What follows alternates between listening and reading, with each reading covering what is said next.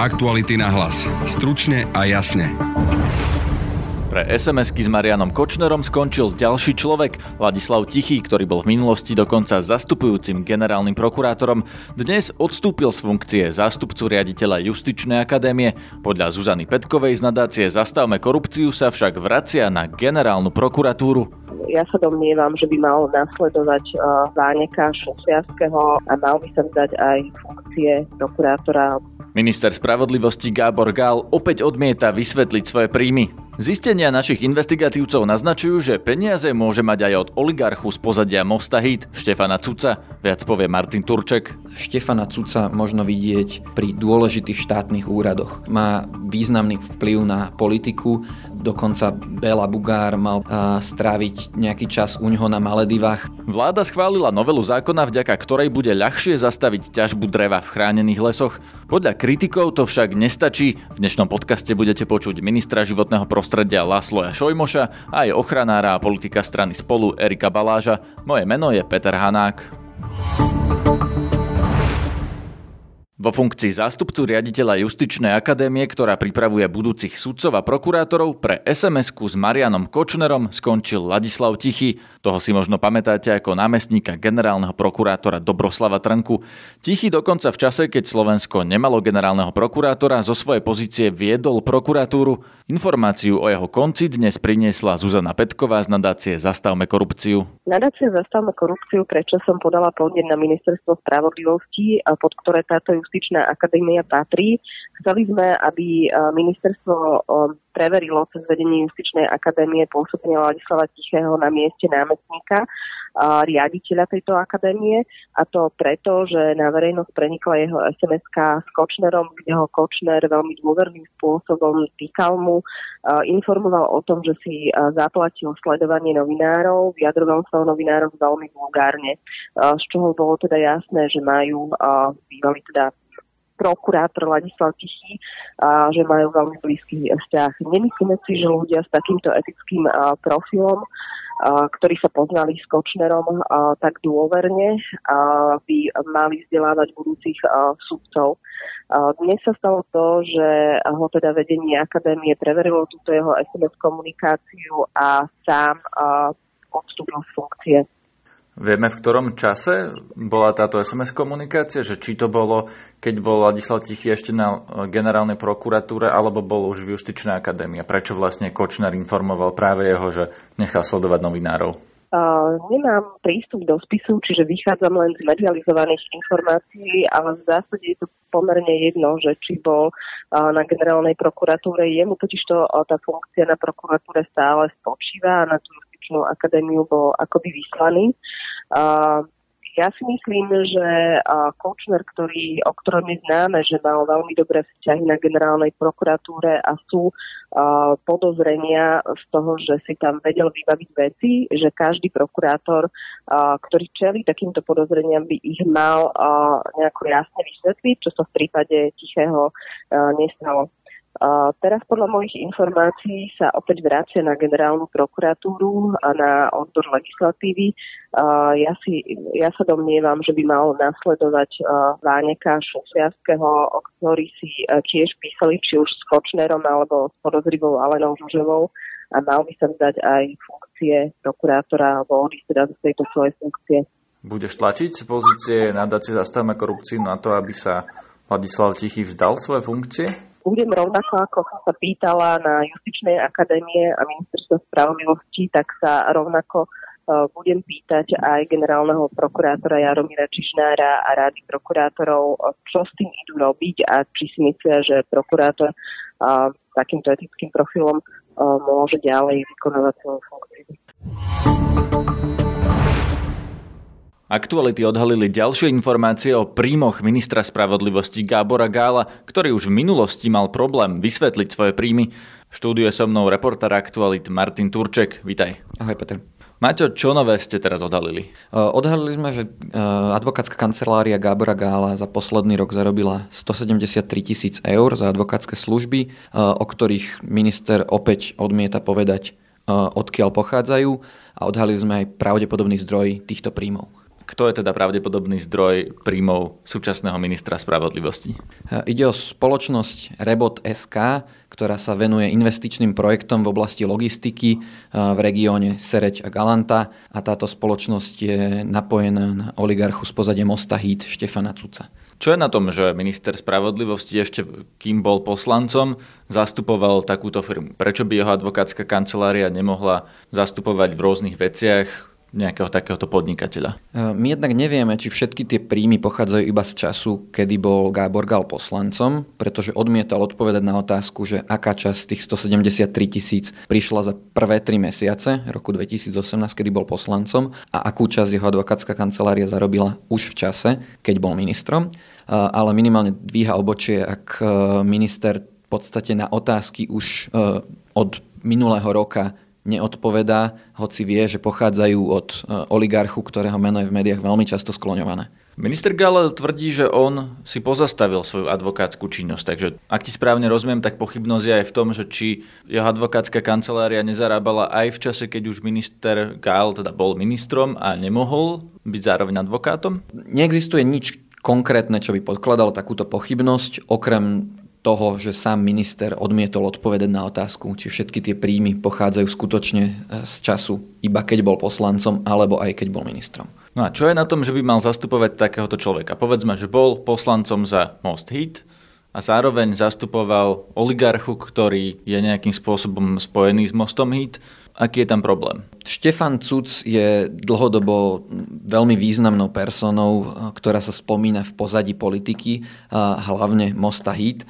Štefana Cuca je možné vidieť za veľmi významným darom na začiatku mosta ešte v roku 2010, kedy išiel most do volieb s rozpočtom 400 tisíc eur, z ktorých 300 tisíc pochádzalo od, z pôžičky od málo známeho podnikateľa Jana Genčíka. Jan Genčík je napojený na Štefana Cuca cez množstvo rôznych prepojení, dokonca uvádza kontakty na firmy Cuca vo svojich firmách a vôbec si nepamätá, že by požičal mostu 300 tisíc eur a citujem, zdalo sa mu to ako prekvapivo veľa peňazí. To znamená, že tam je človek, ktorý požičal mostu 300 tisíc eur a sám o tom nevie? Vie, že požičal nejaké peniaze mostu, ale na otázku, že prečo požičal mostu 300 tisíc a či ich splatil, sa opýtal, či myslím 300 tisíc korún. No a tento človek eh, vieme, že je blízky tomu oligarchovi Cucovi?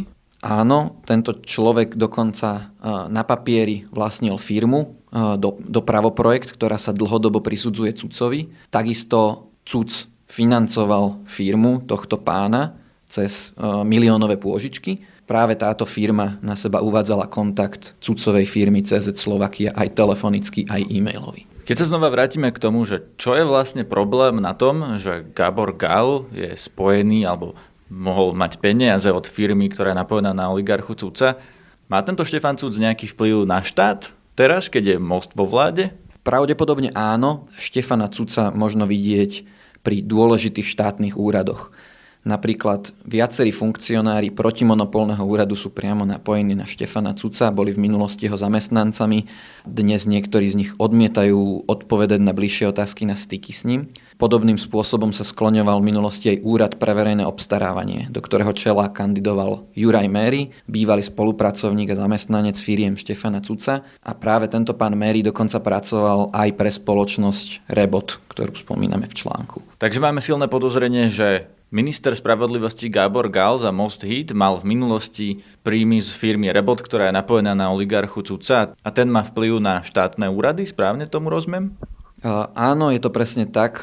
Štefan Cuc má významný vplyv na politiku Dokonca Bela Bugár mal podľa viacerých zdrojov aktualit stráviť nejaký čas u ňoho na Maledivách krátko po vražde Jana Kuciaka, ale Bela Bugár odmietol odpovedať na otázku, či sa tam s cudcom stretol a v akej veci. Áno, je veľmi pravdepodobné, že Gál tieto peniaze má práve od Rebodu, pretože ide zrejme o jedinú spoločnosť, ktorá končila svoj investičný projekt práve v čase, keď Gábor Gál zarobil 100 tisíce eur. Ty si sa ho na to pýtal, ministra Gála, že čo na to hovorí? A áno, zasielali sme mu otázky, ale Gábor Gál len zopakoval svoje odpovede už z minulého roka, začiatku tohto roka, že nie je ochotný informovať verejne o svojich klientoch a že mu to nedovoluje zákon. Toto nie je prvýkrát, tak ako hovoríš už, v decembri sme informovali o tom, že Gábor Gál nevedel vysvetliť alebo nechcel vysvetliť, odkiaľ má, od ktorého konkrétneho klienta má takmer milión eur, ak si správne spomínam. Skúsme si to približiť, čo sme vedeli o tomto prípade. A v roku 2017 mala advokátska kancelária Gábora Gála príjmy až 850 tisíc eur, z ktorých 640 tisíc eur tvorilo čistý zisk. Zároveň sme vedeli, že Gábor Gál zastupoval veľmi významnú skupinu DPHčkarov na súde. Hoci Gál odmietol odkryť kompletné zdroje svojich príjmov tvrdil, že od týchto DPHčkarov, teda skupiny Opitrade, vyfakturoval len 8 tisíc eur a že ostatné príjmy pochádzali hlavne z jedného konkrétneho investičného projektu. A šéf Transparency Gabriel Šipoš už vtedy Gálovú argumentáciu označil za vykrúcanie verejného funkcionára a tvrdil, že verejný záujem by mal mať prednosť pri poslancovi a neskôr ministrovi pred advokátskou mlčanlivosťou a tvrdil, že len nedokonalý zákon o našich majetkových priznaniach umožňuje politikom takéto zahmlievanie príjmov. Ak si správne spomínam, tak Gabor Gal vtedy zastupoval tých DPHčkarov, teda ľudí, ktorí mali problém so zákonom, pretože chceli zo štátu vyťahnuť daň, tak on ich zastupoval proti štátu. Je to tak? Áno, v podstate e, daniari vtedy skupine JOPy vyčítali, že boli zapojení v reťazci, ktorý vznikol len na vyťahovanie DPH z nejakých transakcií. Advokát Gábor Gál ako advokát hájil záujem týchto firiem získať vratky, ktoré daniari označili ako neoprávnené, čo sa v niektorých prípadoch aj podarilo. Napriek tomu, že daniari relatívne silným spôsobom preukázali pochybnosť tých transakcií, ale keďže v procese mohli spraviť nejaké chyby, ktoré najvyšší súd neuznal, tak sa im často tie vratky získať podarilo. A Gabor Gal teda doteraz nevysvetlil, odkiaľ presne máte peniaze, aj v ďalšom prípade, ktorý sa odhalil dnes, to odmieta vysvetliť. Presne tak. Áno, nevieme s definitívnou platnosťou potvrdiť, e, z akých zdrojov mal, mal, mal Gábor Gal príjmy v roku 2017 ani v 2018. Mali by sme to vedieť? Nie je to naozaj chránené tým advokátskym tajomstvom? Nie je naozaj legitímny záujem nejaký na tom, aby sme nevedeli, odkiaľ má Gábor Gal svoje príjmy? Advokátske tajomstvo má samozrejme svoj zmysel a je legitímne, aby sme nevedeli, odkiaľ má príjmy každý advokát, ale tak ako tvrdí Gabriel Šípoš, v tomto prípade sa bijú dva rôzne záujmy. Jeden je transparentnosť verejného funkcionára a ten druhotný podľa Šípoša je v tomto prípade tá advokátska mlčanlivosť. To bol náš investigatívec Martin Turček. Okrem jeho mailových otázok sa Denisa Hopková išla opýtať ministra Gála aj osobne. Gábor Gál jej neodpovedal, iba sa usmial a odišiel a nechal zasiahnuť svoju hovorkyňu. Pán minister, zastupovali ste firmu Rerodeska? Tomu sme sa už vyjadrili. Ale no, nedostali sme žiadne vyjadrenie. E, dostali ste vyjadrenie, že pán minister nemôže konkretizovať e, na základe jeho advokátskej praxe mená konkrétne. Celý text Martina Turčeka so všetkými podrobnosťami nájdete na webe Aktuality.sk pod názvom Gálova kancelária stále profituje. Dôsledku ťažby dreva na Slovensku zanikajú lesy. Upozornila na to minulý rok kampaň My sme les a priznáva to aj Ministerstvo životného prostredia.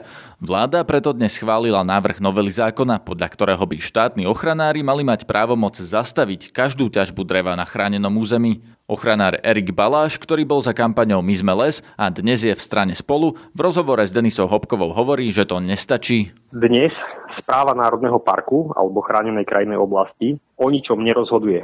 Oni píšu stanoviská a rozhodujú okresné úrady alebo ministerstvo alebo nejaké iné úrady. A normálne to býva tak, že keď tá organizácia, napríklad správa Národného parku, niečo spravuje, to znamená, že ona dáva rozhodnutia, keď sa tam má stavať, keď sa tam má ťažiť, keď sa má poľovať, keď sa majú robiť regulácie v riekach. To má robiť tá správa Národného parku. A ona vydáva len stanoviska. Ona nerozhoduje. A to sa nezmenilo. Ale teda ešte k tej kritike mimo vládok, že v podstate oni teda hovoria, že sa z toho návrhu alebo z tej novely zákona teda vyhodila tá časť, aby pozemky v chránených územiach prešli do správy štátnej ochrany v čom je v tomto problém, keď si toto vieme akože teda ešte nejak zhodnotiť, že uh, prečo sa to teda vlastne akože mohlo vyhodiť a prečo by to tam teda malo ostať?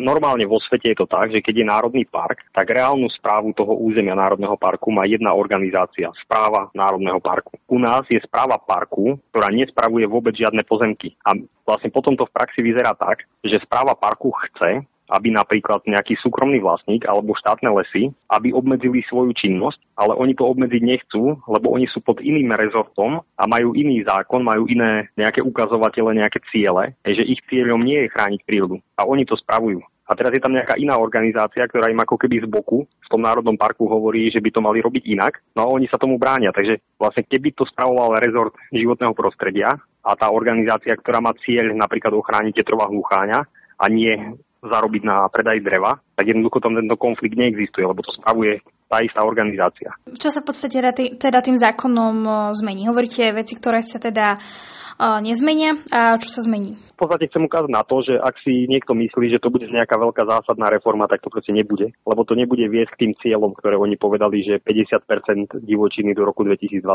75% do roku 2030, tak to sa nestane. Len aplikáciou tohto zákona sa jednoducho toto nestane. To, čo sa zmenilo k lepšiemu, tam je pár takých vecí, že napríklad keď spadnú nejaké kalamity v chránených územiach od určitého rozsahu, tak e, by sa to malo tiež nahlasovať a malo by to ísť cez nejaké povolovanie, že by sa k tomu vyjadrila aj tá ochrana prírody, lebo väčšina tých veľkých rúbaníc, ktoré vznikli, sú akoby neplánovaná ťažba Čiže oni to ani nemali schválené cez nejaké orgány ochrany prírody, rovno išli ťažiť, lebo povedali, že je to kalamita. No a pod rúškom tých akoby kalamit tak sa vyťažili strašne veľké plochy. Aj preto napríklad ten tetrov hluchaň na Slovensku, tá populácia sa vyvíja tak, ako sa vyvíja, lebo tá ťažba bola urobená týmto legislatívnym procesom bez toho, aby ochrana prírody do toho zasiahla. Potom je tam taká vec, ktorá sa týka a tiež Môže to byť dobré aj nemusí, ale v podstate maloplošné chránené územia, to sú rezervácie alebo nejaké výnimočne vzácne časti krajiny, môžu teraz vyhlasovať okresné úrady so sídlom v kraja a oni teraz môžu vyhlasovať maloplošné chránené územie. Čiže keď je napríklad niekde prales vymapovaný, čo máme roky s tým problém, že sú vymapované pralesy, doteraz by musela tú rezerváciu vyhlásiť vláda Slovenskej republiky. To bol Erik Baláš, Aké sú protiargumenty Ministerstva životného prostredia? Dnes po rokovaní vlády sme hovorili aj s ministrom Láslom Šojmošom z Mosta Hit. Prvoradá úloha bola to, aby sme posilnili ochranu prírody v chránených územiach a hlavne v národných parkoch. A to sa nám s touto eh, novelou podarilo. Museli sme nájsť riešenie, ktoré prejde aj politicky a dôležité je to, aby štátna ochrana prírody mala tie kompetencie, ktoré tento zákon im dáva, aby reálne mohla chrániť e, povedzme, prírodu v národných parkoch. Že kto e, spravuje e, ten pozemok, či to je súkromný vlastník alebo štátny vlastník, v tomto prípade e, je to eventuálne jedno, lebo musia sa správať podľa tohto zákona zákona, aj keď to spravuje hocikto. Vy ste ale teda hovorili, že ak e, neprejdú ochranené územie pod správu štátnej ochrany, e, tak budú z toho plynúť nejaké konflikty, čo sa týka ochrany prírody a podobne. Tak teda už to teraz neplatí? Alebo... Ja, ne, akože som povedal, že... Vy ste to teda povedali. Ja som povedal, že najideálnejším riešením hej, je, keď to má v správe jeden subjekt. Ale keďže e, to politicky nejde, e, pre nás bolo dôležité to, aby sme, aby sme také kompetencie získali, získali pre štátnu ochranu prírody, aby reálne eh, mala eh, tie kompetencie chrániť to, čo má, eh, to znamená národné parky a vzácne územie na Slovensku. A to sa nám týmto zákonom podarilo a to je to dôležité. To je ten najdôležitejší krok, to, čo sme chceli dosiahnuť. To znamená, ak som povedal, dôležitý je cieľ, Samozrejme aj cesta, ale cieľ je dôležité a cieľ sme dosiahli. Minister, posledná otázka, prečo to politicky nejde? V čom je ten najväčší problém toho? Tak tam je to problém, že tam by sa museli meniť kompetencie, kompetenčný zákon, tam by museli prejsť e, rôzne kompetencie medzi ministerstvami, e, spravujú lesy, e, ministerstvo životného prostredia by muselo vytvoriť proste nejakú organizáciu, ktorá by spravovala tie, však to sú obrovské pozemky, obrovské hektáre, takže, e, alebo veľa hektárov, takže tam to je o to komplikovanejšie. Hej, teraz to spravuje, spravujú povedzme, štátne pozemky, spravujú lesy Slovenskej republiky, ale budú musieť odteraz to robiť podľa pravidiel tohto zákona tam, kde je Národný park alebo kde je vzácne chránené územie. Náš podcast môžete počúvať každý podvečer cez Spotify a ďalšie podcastové aplikácie. Nájdete nás aj na facebookovej stránke podcasty Aktuality.sk. Na dnešnej relácii spolupracovala Denisa Hopková. Zdraví vás Peter Hanák. Aktuality na hlas. Stručne a jasne.